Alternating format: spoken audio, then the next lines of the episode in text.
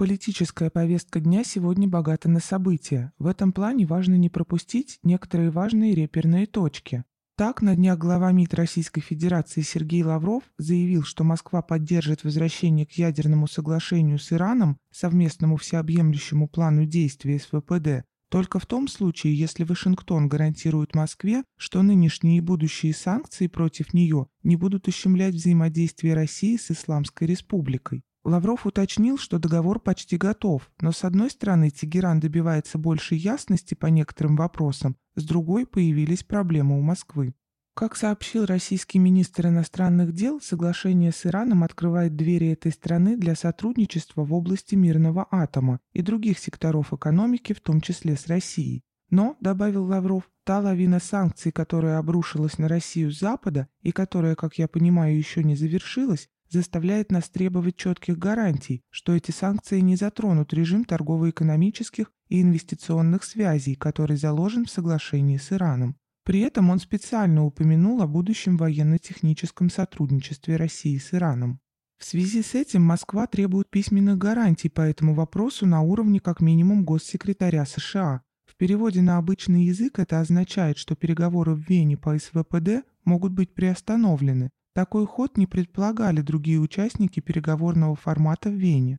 По словам представителя Евросоюза Энрике Мора, который прогнозировал выход переговоров на завершающий этап, некоторые сюрпризы ожидались только с иранской стороны, которая держала в рукаве определенные нерешенные актуальные вопросы. Сложилась парадоксальная ситуация. Ранее российская дипломатия выступала в роли чуть ли не главного посредника между США и Ираном. Речь шла о российском варианте эс вэ пэ дэ, который предусматривает ограничение иранской ядерной программы в обмен на частичную отмену санкций. В свою очередь, Тегеран должен был обязаться не обогащать уран до шестидесяти процентов, а уже накопленные запасы высокообогащенного урана перевести в Россию. В случае выхода Вашингтона из нового соглашения у иранцев оставалось бы право наращивать ядерный потенциал, что фактически являлось сдерживающим фактором для Вашингтона. Россия предпринимала немалые усилия, чтобы убедить Иран пойти на компромиссы. Не случайно этот вопрос рассматривался недавно в Москве в ходе переговоров президента Ирана Ибрахима Раиси с российским президентом Владимиром Путиным. Ранее Путин обсуждал этот вопрос и в ходе виртуальных переговоров с президентом США Джо Байденом. Тогда стороны выражали надежду, что переговоры, которые были возобновлены в ноябре прошлого года в Вене, позволит всем участникам найти оптимальное решение. Но ситуация изменилась. Раньше Израиль требовал от США отказа от подписания эс вэ пэ дэ, грозился сохранить свободу рук и в случае чего нанести бомбовые удары по ядерным объектам в Иране. Как говорил министр финансов Израиля Авигдор Либерман, даже при возобновлении эс вэ пэ дэ по самым консервативным оценкам Иран будет обладать ядерным потенциалом в течение пяти лет. Никакие дипломатические шаги или соглашения не остановят иранскую ядерную программу. Это проблема международного сообщества и в первую очередь наша проблема.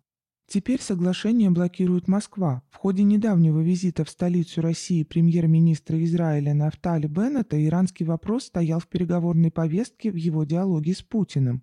Как констатирует израильская газета «Иерусалим-Пост», украинский кризис и иранская ядерная программа объективно оказываются упакованными в один пакет. Более того, Израиль обеспокоен тем, что Москва намерена развивать военное сотрудничество с Тегераном, несмотря на американские санкции. Это открытый российский вызов Вашингтону, у которого нет альтернативного соглашения по Ирану или других предложений.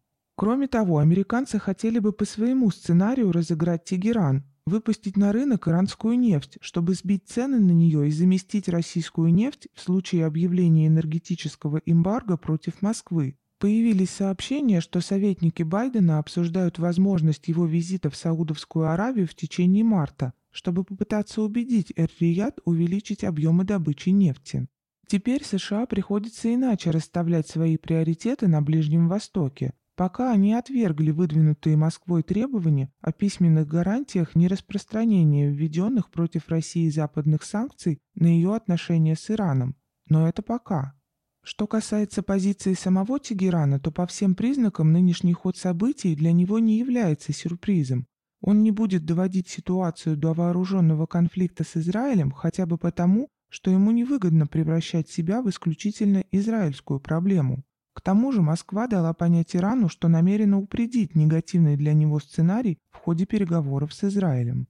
Таким образом, можно констатировать, между Москвой и Тегераном появились признаки более тесного взаимодействия и сотрудничества в сфере обороны, а на некоторых направлениях стала формироваться единая политическая и стратегическая позиция и общие действия.